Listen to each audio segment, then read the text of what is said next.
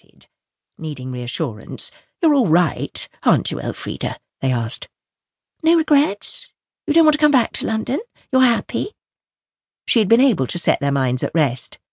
Of course I am. This is my geriatric bolt hole. This is where I shall spend the twilight of my years. So by now there was a comfortable familiarity about it all. She knew who lived in this house, in that cottage. People called her by her name. Morning, Elfrida. Or, lovely day, Mrs. Phipps.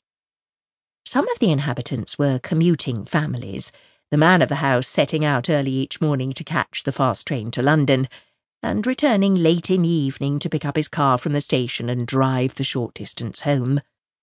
Others had lived here all their lives in small stone houses that had belonged to their fathers, and their grandfathers before that. Others were new altogether, inhabiting the council estates that ring the village and employed by the electronics factory in the neighbouring town. It was all very ordinary, and so undemanding.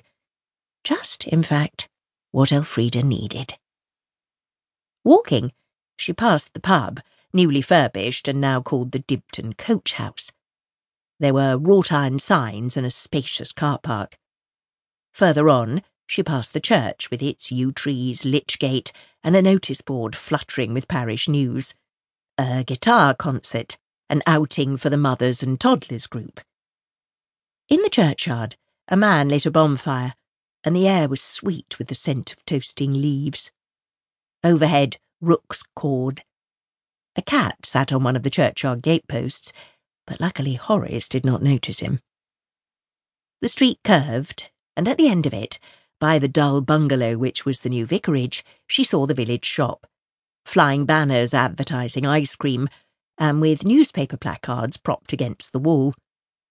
Two or three youths with bicycles hung about its door, and the postman, with his red van, was emptying the postbox. There were bars over the shop window to stop vandals breaking the glass and stealing the tins of biscuits and arrangements of baked beans that were Mrs. Jennings's idea of tasteful decoration. Elfrida put down her basket and tied Horace's lead to one of the bars, and he sat looking resigned. He hated being left on the pavement, at the mercy of the jeering youths, but Mrs. Jennings didn't like dogs in her establishment. She said they lifted their legs and were dirty brutes.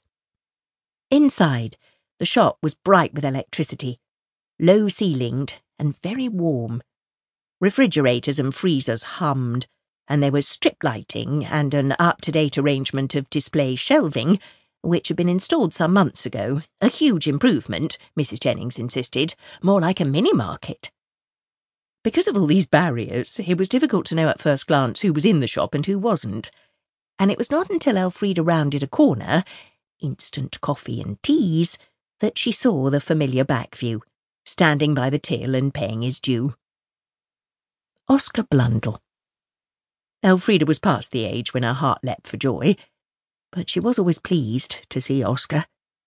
He'd been almost the first person she met when she came to live in Dibton, because she'd gone to church one Sunday morning, and after the service the vicar had stopped her outside the door, his hair on end in the fresh spring breeze, and his white cassock blowing like clean washing on a line. He had spoken welcoming words, made a few noises about doing flowers and the Women's Institute, and then, mercifully, was diverted. And here's our organist, Oscar Blundell. Not our regular organist, you understand, but a splendid spare wheel in times of trouble. And Elfrida turned, and saw the man emerging from the darkness of the interior of the church, walking out into the sunshine to join them. She saw the gentle, amused face, the hooded eyes, the hair that had probably once been fair but was now thickly white. He was as tall as Elfrida, which was unusual. She towered over most men, being five foot eleven and thin as a lath. But Oscar she met eye to eye, and liked what she saw there.